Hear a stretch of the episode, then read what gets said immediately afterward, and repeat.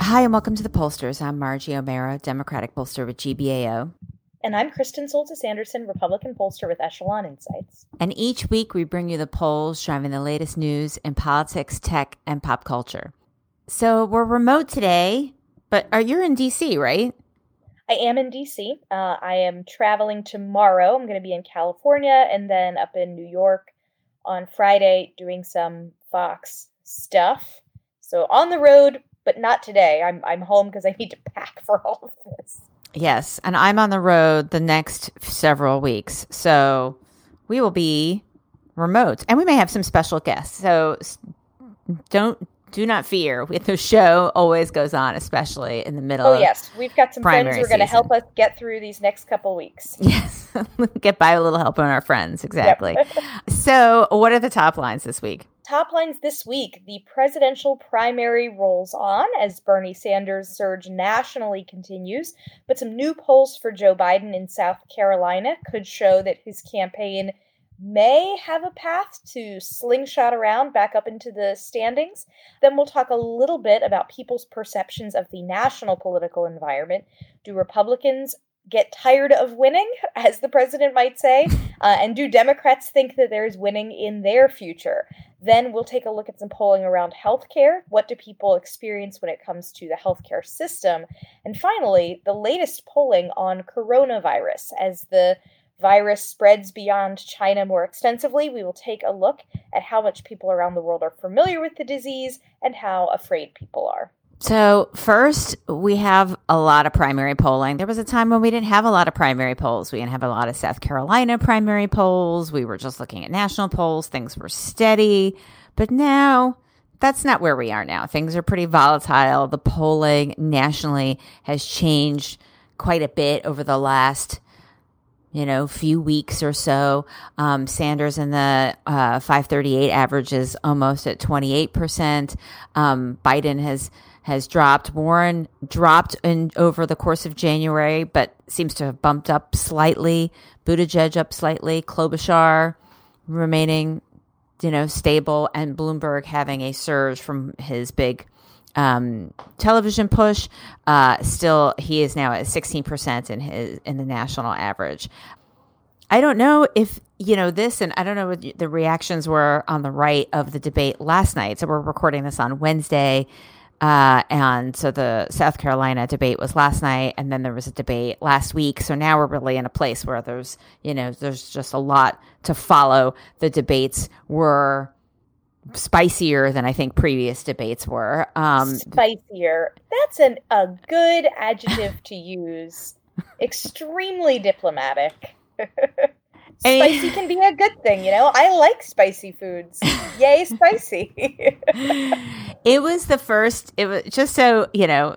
It was the first time that my, our, my kids were interested in one of the debates where they sat there and were asking questions about like, you know, things I'd never had to explain to them before. So, you know, that was interesting and and saying like, okay, what is you know what are all these things are that the candidates are talking about and that you know that was i felt like an interesting you know it's always a thing when you have kids they just sort of spring questions on you that you were not necessarily prepared to answer that day and so i was not prepared to like answer a follow-up question about every single comment every you know candidate was saying so that was kind of a, a like a hectic sort of play-by-play that i had to do and then beckett who's four following a little bit less closely when amy klobuchar said you know, we need to make sure every kid has a good start. He went right up to the television, put his face up to the television, and said, I am a kid. You don't want me to have a good start? How dare you?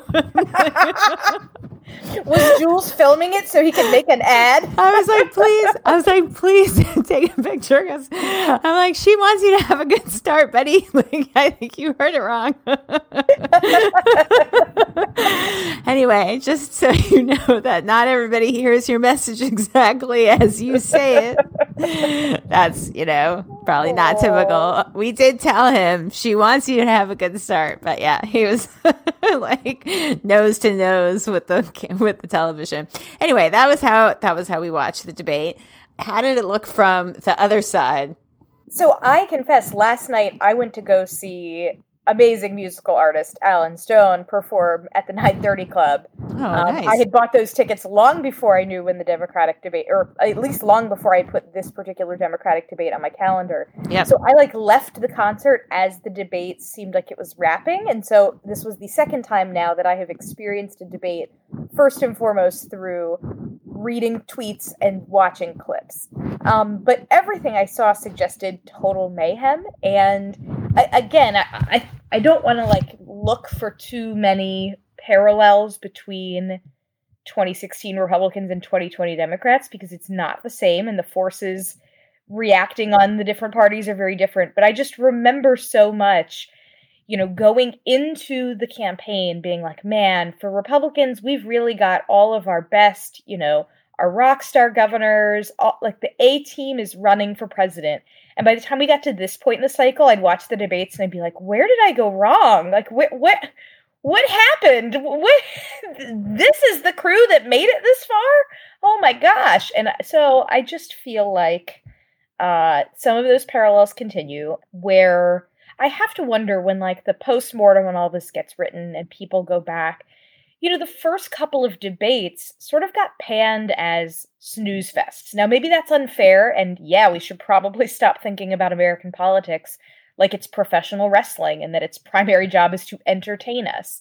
But at the same time, I do wonder if, you know, there's so many pieces of opposition research uh, that that you know have been sitting on the shelf.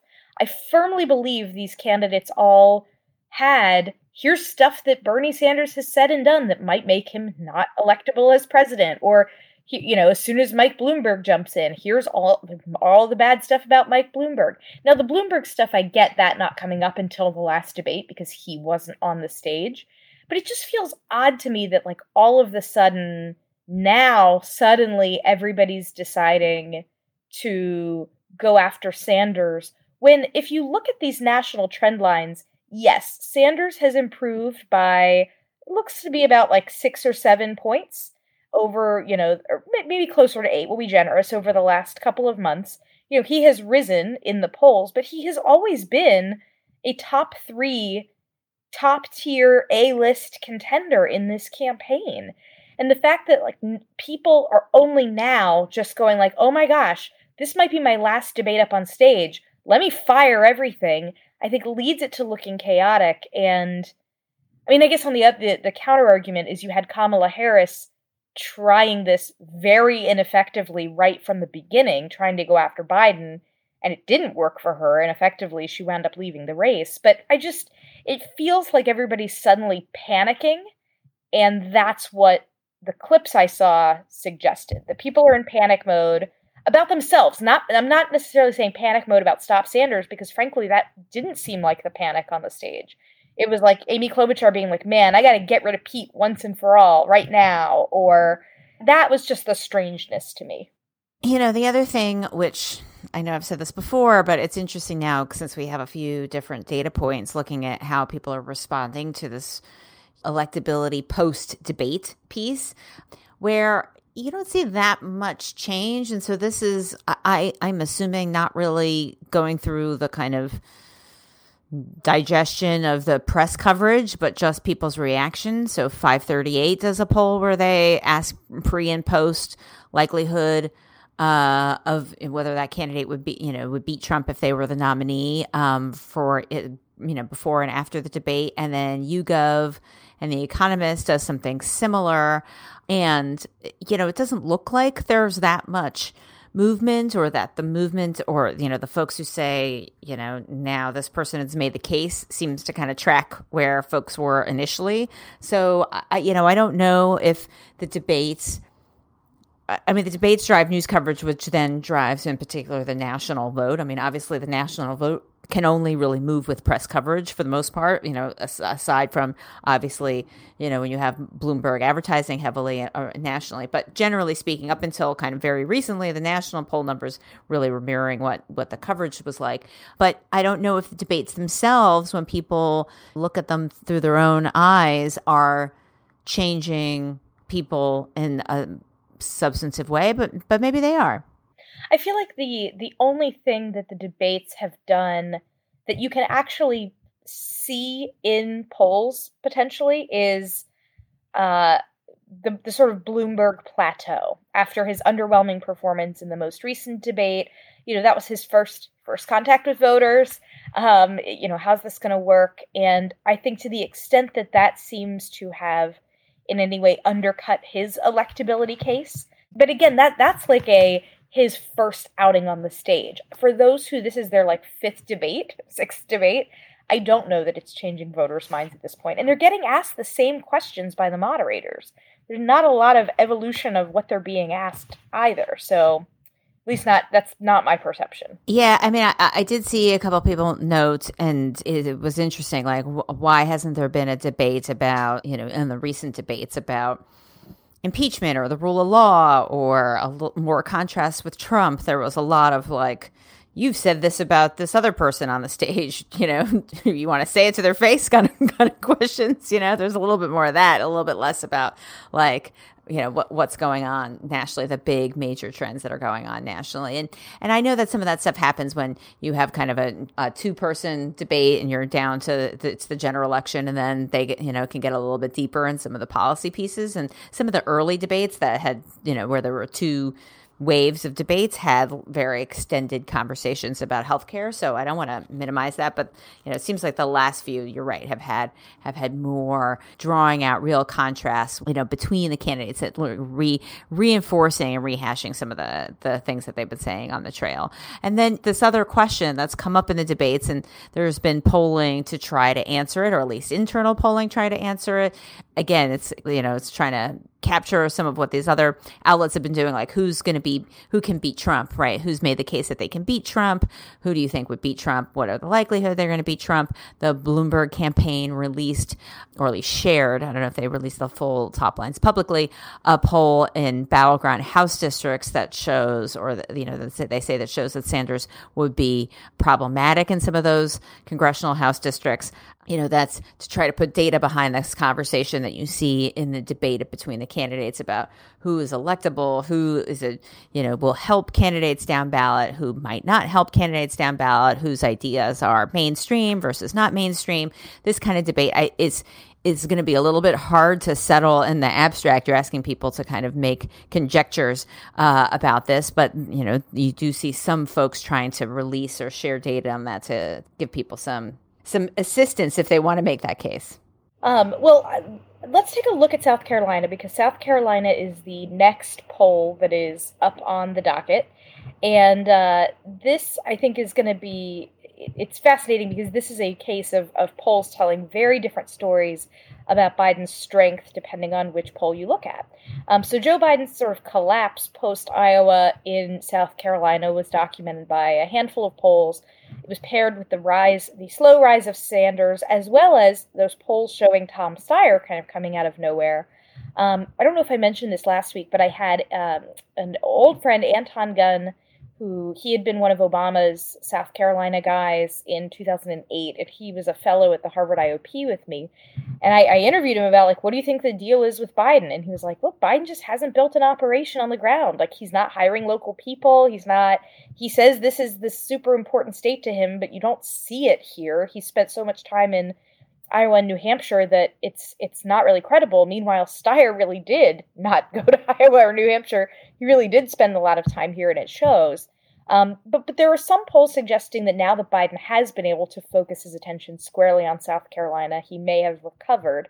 Two polls telling that sort of story. One comes from PPP, public policy polling. One coming from Clemson University their poll showing Biden up 18 over the rest of the field. Um, however, there were a variety of other polls telling a much closer story. East Carolina University with Biden up 8. Marist's poll um, among likely Democratic uh, primary voters only has Biden up 4. YouGov among likely primary voters has Biden up 5. So there, you know, I guess it depends. Do you think do you think voters care what the margin is, or is this purely a media construct? I do think that what the margin is matters somewhat because even if it is a media construct, a lot of Super Tuesday voters will be looking at uh, what's going on in a place like South Carolina, or they'll just, you'll have a perception from watching the news. Does Joe Biden seem like a guy who knows how to win or not? And if he crushes Sanders in South Carolina, suddenly I think that gives him new life. Um, but you have to decide which of these polls do you agree with. I mean, Marist is very highly regarded. They have an, a great score from the 538 poll tracker. A piece of information that I saw tweeted by the at Dick Nixon Twitter account. So just right, my sources on the table. Make, was trying to make the case that actually the Clemson poll you can trust more because it does better at sampling older African Americans, but I have no way to assess that claim whatsoever. Um, the the racial breakdown of the Clemson poll, they have um, a, a, majority of their sample is uh, black or African American, fifty seven percent, um, and then forty three percent of their sample is age sixty five plus. A really small portion of their sample, only seventeen percent, is under the age of forty. So if you're looking for demographic, you know, reasons why uh, Biden might be doing better in one poll versus another, in the Marist poll, they have a little bit younger of a sample. A fully a third of their sample is under age 44. Their breaks are a little bit different, so it's not totally apples to apples. They, I mean, Gen Z plus millennials is 24% of their Democratic sample. It doesn't even come close to that. It's it's maybe half that in the uh, in the Clemson poll. Um, and then in terms of race, they are comparable. But again, if if the argument is the Clemson poll is capturing more old African Americans, and that's really where Biden is good, um, that's just something to keep in mind as we're trying to understand how do these two polls come to very different conclusions. That's one sort of sample difference that, again, I got a tip off from a fake Twitter account that pretends to be Richard Nixon and it appears on first examination to be accurate. I, you know, I mean, the other thing to keep in mind when we're thinking about what happens, not just South Carolina, but beyond, is how, you know, how engaged, what's turnout look like. We don't have like a full, you know, we have a few individual polls about Super Tuesday primary states. There's been a few, like there was a Virginia poll. I mean, there has been a California poll. We talked about some of these last week uh, has there been like a national like 3000 person super tuesday democratic primary poll that takes into account like you know what the different rules are at each state. I mean, so there's a lot still unknown as we think about what's going to happen. We did a poll though that had an oversample of folks who are Democrats and who are in Super Tuesday states, and this is uh, was for all the organization all in together. And one of the questions we asked is, without looking it up, do you know when your state's presidential primary or caucus will be held? And you know, over forty percent said no, or you know I you know I don't know of the folks who live in Super Tuesday Democrats who live in Super Tuesday primary states. So which I think, you know, it's not the same as voting, whether or not you know that there's a contest. You know, there are people who know when there's a contest and won't vote. You know, there are people who will find out between now and then that there's a contest and vote, etc. Um, or they may not know the exact date, but know it's soon. And so answer no. There are a variety of ways to get there. But just as a reminder that when we're thinking about what happens next, there's still a lot of Democrats who may need contact. It's going to change where you know what happens how the turnout scenarios work and some of the polls that you're looking at there's all of those unpredictabilities are out there so do we want to take a quick break and then we yeah. come back talk about the prospects of beating trump and what people are thinking about uh, 2020 yeah support for this podcast comes from invent together According to studies, less than 13% of all inventors who hold a U.S. patent are women. Black and Hispanic college graduates patent at half the rate of their white counterparts.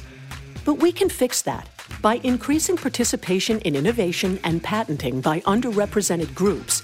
It would quadruple the number of American inventors and increase annual GDP by almost $1 trillion. Invent Together is a coalition of organizations, companies, universities, and concerned citizens committed to ensuring that everyone has the opportunity to invent and patent. Because the more diverse the American patent system gets, the stronger and more successful our nation will become. What can you do to help diverse inventors patent and unleash economic opportunity? Find out at inventtogether.org. Learn more and take action today. All right, we are back. So, a quick check in on the president's job approval, I think, to set the scene for this discussion of electability is useful. um, because his job approval continues to inch up in the Real Clear Politics polling average. He is now at 46.3% approve, 50.6% disapprove. We are growing ever closer to a not underwater job approval number. We're not there right now. We've still got a ways to go. Um, but we, we are slowly but surely inching that way, which is kind of wild to think about. Um, on the other hand, there's plenty of general election polling that has Trump in the red, uh, trailing in key states behind his Democratic counterparts. Uh, polling out of states like Pennsylvania looks uh, looks somewhat dicey for Trump. Uh, you know, a whole bunch of interesting stuff going on here. Margie, how are Democrats feeling about Trump's electability and the choices they have on offer? Well, we continue to see what we've seen this whole time, which is, you know, Trump is underwater in his job approval rating and he trails a variety of different, you know, most of the fields in most of the battleground states. I mean, a lot of folks were talking about the Quinnipiac, Wisconsin poll that showed Trump ahead, Wisconsin obviously being a key state. And I think that was a little bit of, you know, that was sort of new in terms of the public polling. That said, in a lot of the other public polls, whether you're talking about, you know, Pennsylvania, other polling out of Wisconsin that came from the University of Wisconsin, Michigan, Pennsylvania, obviously key, uh, quote unquote, blue wall states, Florida, uh, Trump is down uh, against uh, not all the candidates, but some of them. These are states that went to Trump. So, you know, for, for them to be, generally speaking, in most of the public polling, to, to be for the Democratic candidate, including Democratic candidates who are not universally known yet, like Klobuchar now making her way into a lot of these general election head to head polls, uh, Buttigieg, et cetera, who are a little bit less well known, is a sign, is a continued sign of his vulnerability. I mean that that continues to be true.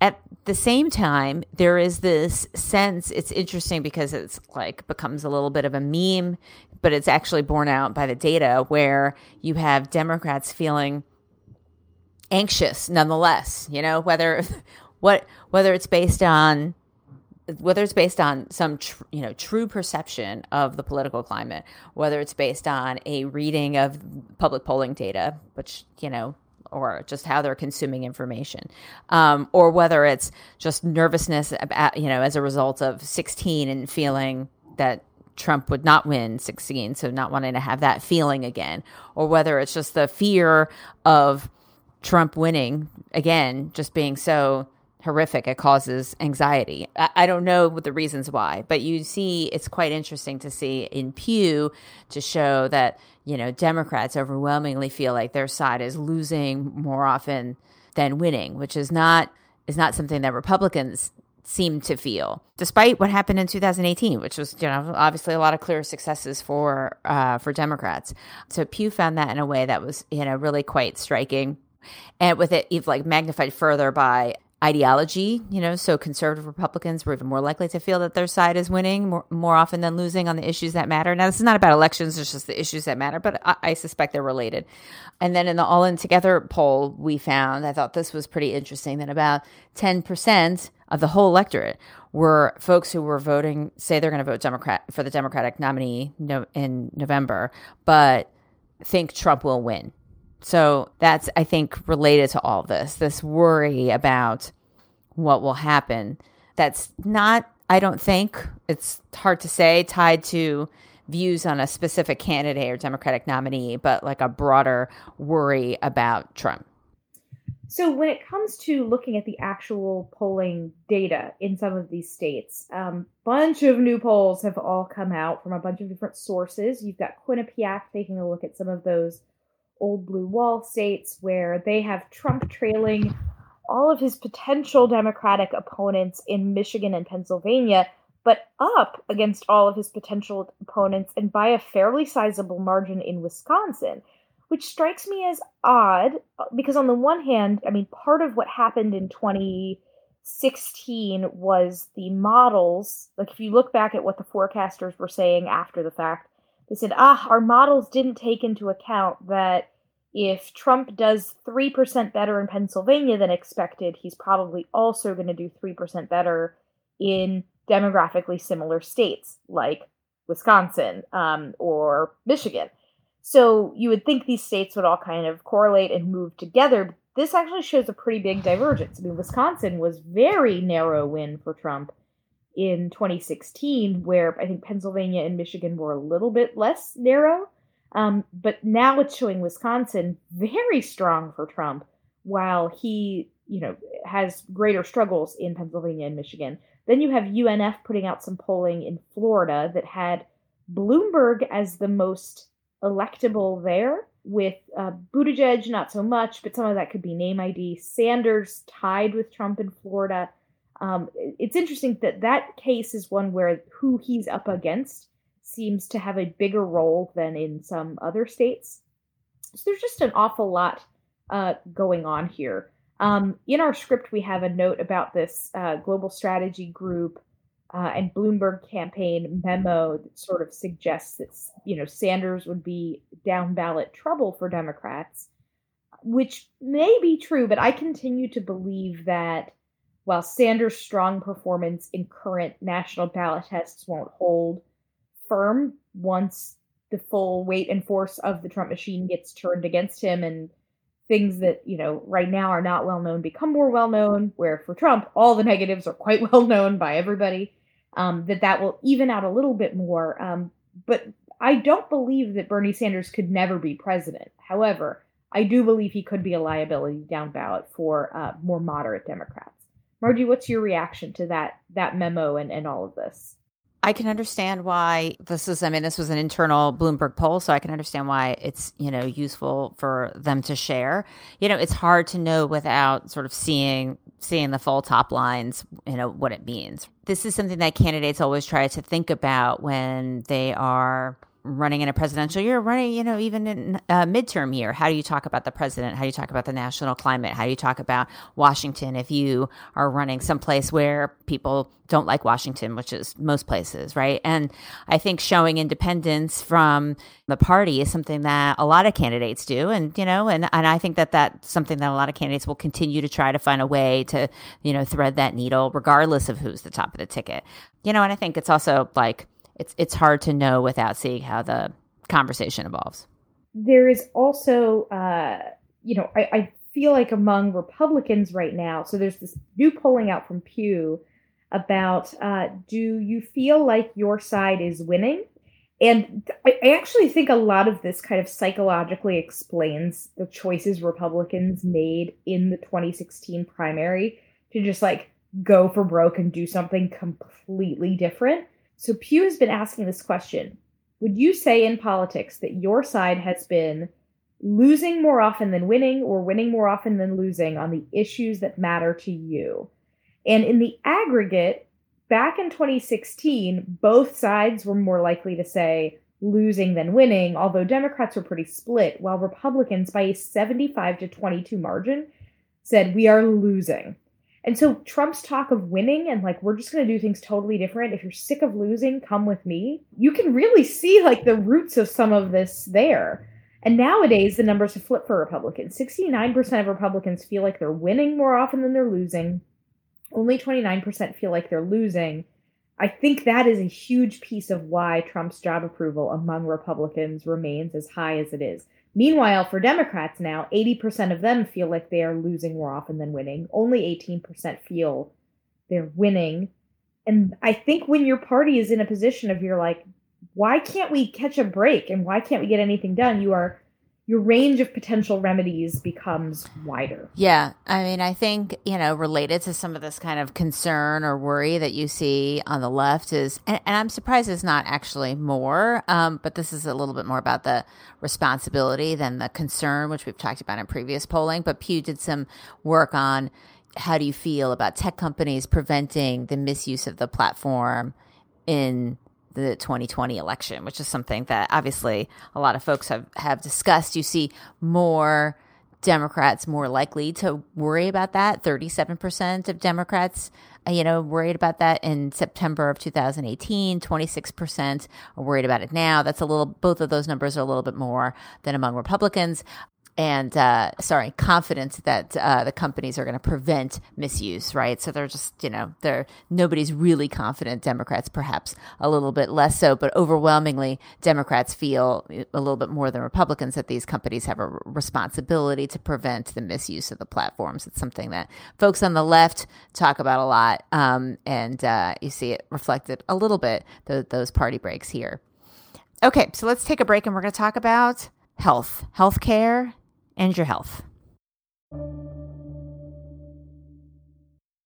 Okay, so we're back, and the Affordable Care Act is 10 years old. So, speaking of winning and feeling like your side is winning or not winning, I'm old enough to remember when, you know, a lot of folks, Democrats, took tough votes on the ACA or were tough at the time and um, worried about how what that would mean for their reelection prospects for some it it was indeed tough. For others you know it, was less tough than maybe they had they had feared. But now the ACA despite you know the political ramifications. I mean i think there's you know the the polls show that it overall continues to be popular and some of the specific components of it continue to be popular and helpful. So this is what navigator the uh, work that uh, collaboration we do with a global strategy group tested a variety of different specific components of the ACA and found a lot of them to be very helpful, both helpful and fa- people were favorable toward them. So people more likely to support them than say that they were helpful, which I think makes sense. You can think something's a good idea, not necessarily have relied on it. The ones that were the most popular, the ones that, you know, have been most popular for a while. So making sure insurance companies can't deny coverage or discriminate based on pre-existing conditions, requiring coverage for things like mammograms or prescription drugs, not putting a, a lifetime limit on coverage, uh, the lifetime caps. Those are things that overwhelmingly majority say, uh, clear majority say that are very favorable toward them. And not quite half, just under half say that they've been very helpful to them personally. Um, those are the ones that are at the top of the list. You see a real kind of interesting split between the folks who say looking at a variety of different worries, things that people worry about versus what they've struggled with, which I think was kind of it's not quite it's not necessarily ACA wasn't framed in terms of the ACA, but just globally, what are people worried about? And the things that rise to the top are, are things related to cost, prescription drugs, pocket expenses, being un- unable to afford emergency medical expense. So, despite you know the fact that people um, you know support the ACA and find a lot of the components really favorable, there's still you know a worry about cost that's clearly still top of mind. Although the percent that say that they personally struggled with these costs is about half of all that, so about a quarter. You know, half say that they they find these things worrying a quarter or fewer say that they've actually struggled with them personally over the last year. And then I thought this was particularly interesting was there's the salience of healthcare. We didn't go into a lot on the show today, but obviously it's something that comes up a lot as in terms of a top tier issue, a thing that people say they're worried about overall compared to other issues. But when asked how well people feel they understand Trump's position on a variety of issues, things like healthcare, Social Security, Medicare, and the price of prescription drugs are at the bottom of the list in terms of how well people feel they understand Trump's position, not whether they agree with it or not, just how well do they feel they understand it. Uh, majority say they think they understand Trump's position on immigration, the economy, and taxes and trade are a little bit lower, guns, but people, a lot fewer say they, they feel they have a, a good handle on what Trump's positions are on healthcare. Yeah, and, it, and these are fascinating issues because they're ones where Trump diverges from or is less easily managed by congressional Republicans, if this makes sense. Like you may recall the failed Republican attempt to do repeal and replace AHCA, I think it was. And that was, it was a situation where it, it was like a real slog to get anything to move through Congress after all these years of people talking about repeal and replace. And Trump, by many accounts, was not really vocal or, you know, he wasn't out there like doing a sales job on this issue. Like he kind of just let Congress hang itself on this. And uh, on something like Social Security and Medicare, you might think the traditional Republican position is entitlement reform. Let's reform these programs, make them solvent for the future. Let's, you know, whether that includes raising retirement age, et cetera. These are things that not all Republicans are comfortable talking about because many are quite unpopular with the very same older voters that they rely on Right. to get reelected. But Trump has been pretty open about like, no, no, not interested in that, and that has put him at odds with sort of a conventional congressional Republican position. Price of prescription drugs as well. I mean, typically it's this like free market argument that says we can't use government price controls or say, oh, we're going to buy from, you know, if we're buying back from other countries, then the companies that are inventing the drugs aren't reaping the rewards and the profits from, you know, there's this like free market argument around it. But Trump has kind of rejected that and just talks about like, I want to bring down the cost of prescription drugs. I'm gonna. He like goes after pharma frequently in in his remarks. So it it makes sense to me that these are issues where people are a little less certain about where Trump is because they're ones where I think his position and sort of a conventional Republican position are not quite aligned. Yep. Okay. So, can we talk about the coronavirus? Yes, let's please talk about the Have coronavirus. you?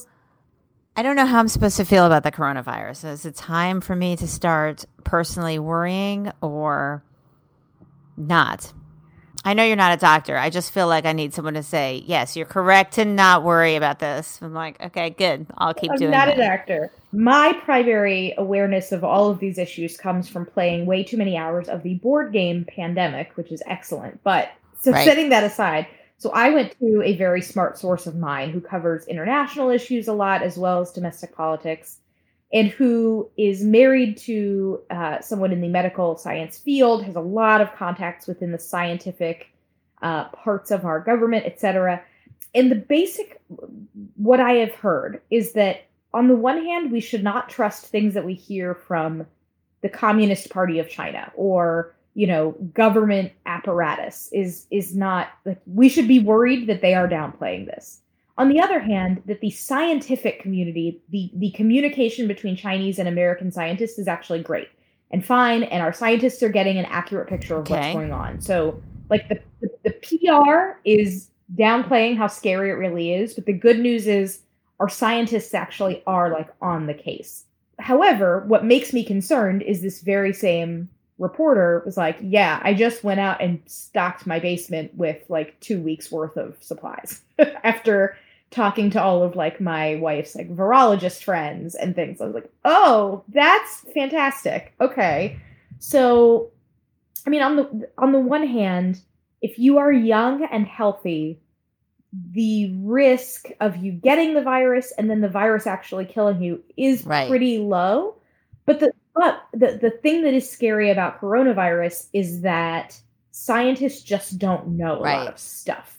And these things mutate. And so the, it's it's not as though like I mean Ebola was scary because you get Ebola, that is bad news. And the symptoms sound horrendous and it's so easily Right. I mean, you know, it's just like, oh, where coronavirus, I think it's, it, I mean, the symptoms are obviously different.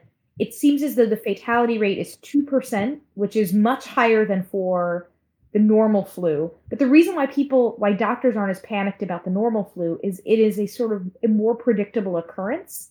It is easy, they have more information about it. Um, we we know what, what a vaccine would look like. We don't know what a vaccine looks like for coronavirus.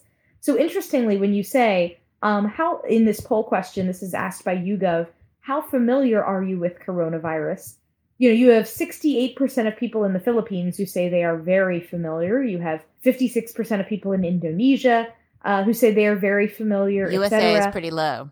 USA is pretty low. I feel like if you ask scientists how familiar are you with coronavirus, it would Yeah, I be don't know. I'm supposed low. to answer. Like I've seen like a billion headlines about the coronavirus, but do I know the symptoms? Like I don't know. I guess it's like the flu, so I guess I would be somewhat familiar. But I mean, it's not like I'm not aware. I'm fully aware that it's happening.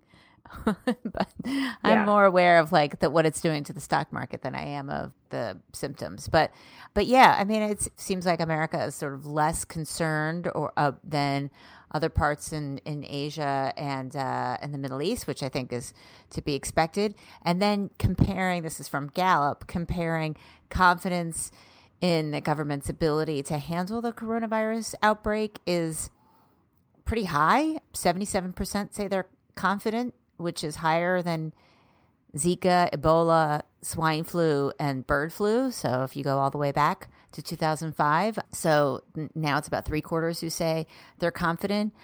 16% say it'll have a negative, very negative effect on the economy. This is from Gallup, and, and half say somewhat negative. A third say no negative effect. That, that seems, I think we can already say that it's it, it's not true that it's going to have no negative effect. It's having, you know, it's having, I think, at least somewhat of a negative effect. The question is whether it's long term and how serious. And uh, how worried are you about being exposed to it? And about a third of people say that they're very or somewhat worried about being exposed to it, which is uh, on par with anthrax and SARS. It's lower than West Nile. West Nile, about ha- about half who, who said that they were worried. I find those numbers pretty interesting. I mean, anthrax was a pretty small percentage of folks who were exposed to it had similar numbers um, who were worried. I mean, coronavirus is is infecting way, way, way more people than anthrax, but I guess people's perceptions of what's, you know, of risk is is different. Yeah, I mean, and again, it's there's also the. I don't know that 98% of people who came in contact with anthrax were surviving. Um, you know that the, so it, that, that's True. another difference. But I also think that there is still just not as much familiarity in the United States with the scale of what is going on in China. And by that I mean like there's a question that I now have on my like wish list. If I've got space on my next Echelon Insights Omnibus, I'm going to add it where I want to take like Wuhan or you know maybe I'll, I'll, pick a city of some kind that's like not a top tier, not like a Shanghai, not a Beijing, but like a city in China that people probably have not heard of. And just say, like, this is a city in China that is, you know, the, the 50th, the 50th biggest city in China or whatever it is.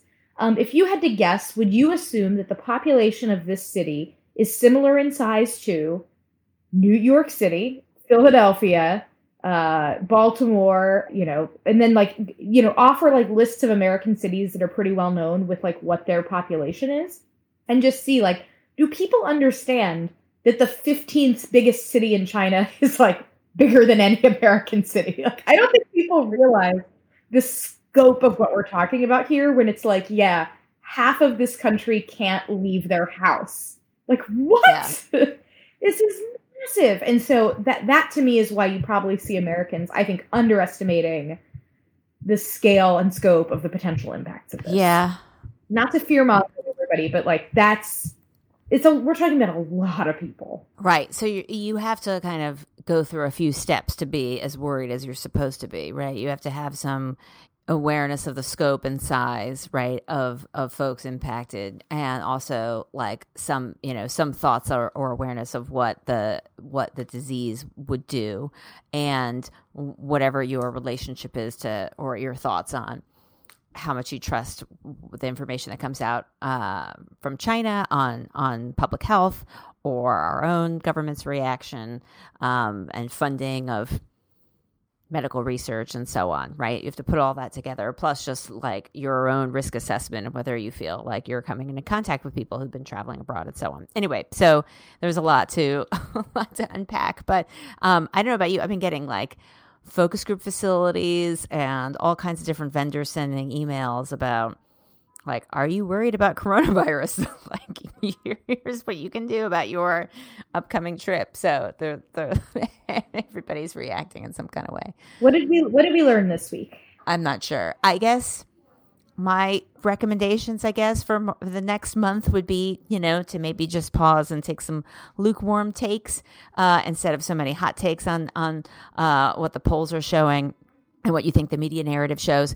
Uh, one thing we didn't talk about came up a lot in the debate last night is you had candidates talking about their own polling, which is always I always find like an odd thing for somebody to do in a debate, but you know, that's okay, I guess, if, if that's what people want to do. But it seems like with your time, you you might want to talk about something else. But do learn when election day is. That's a good that's a good thing you can you can work on if it's cold or not cold where you are. And healthcare is great, but you should stay at home if you're sick, whether it's the coronavirus or not. You can find us on Twitter at, at the pollsters, individually at, at Margie Omero and at K Soltis Anderson.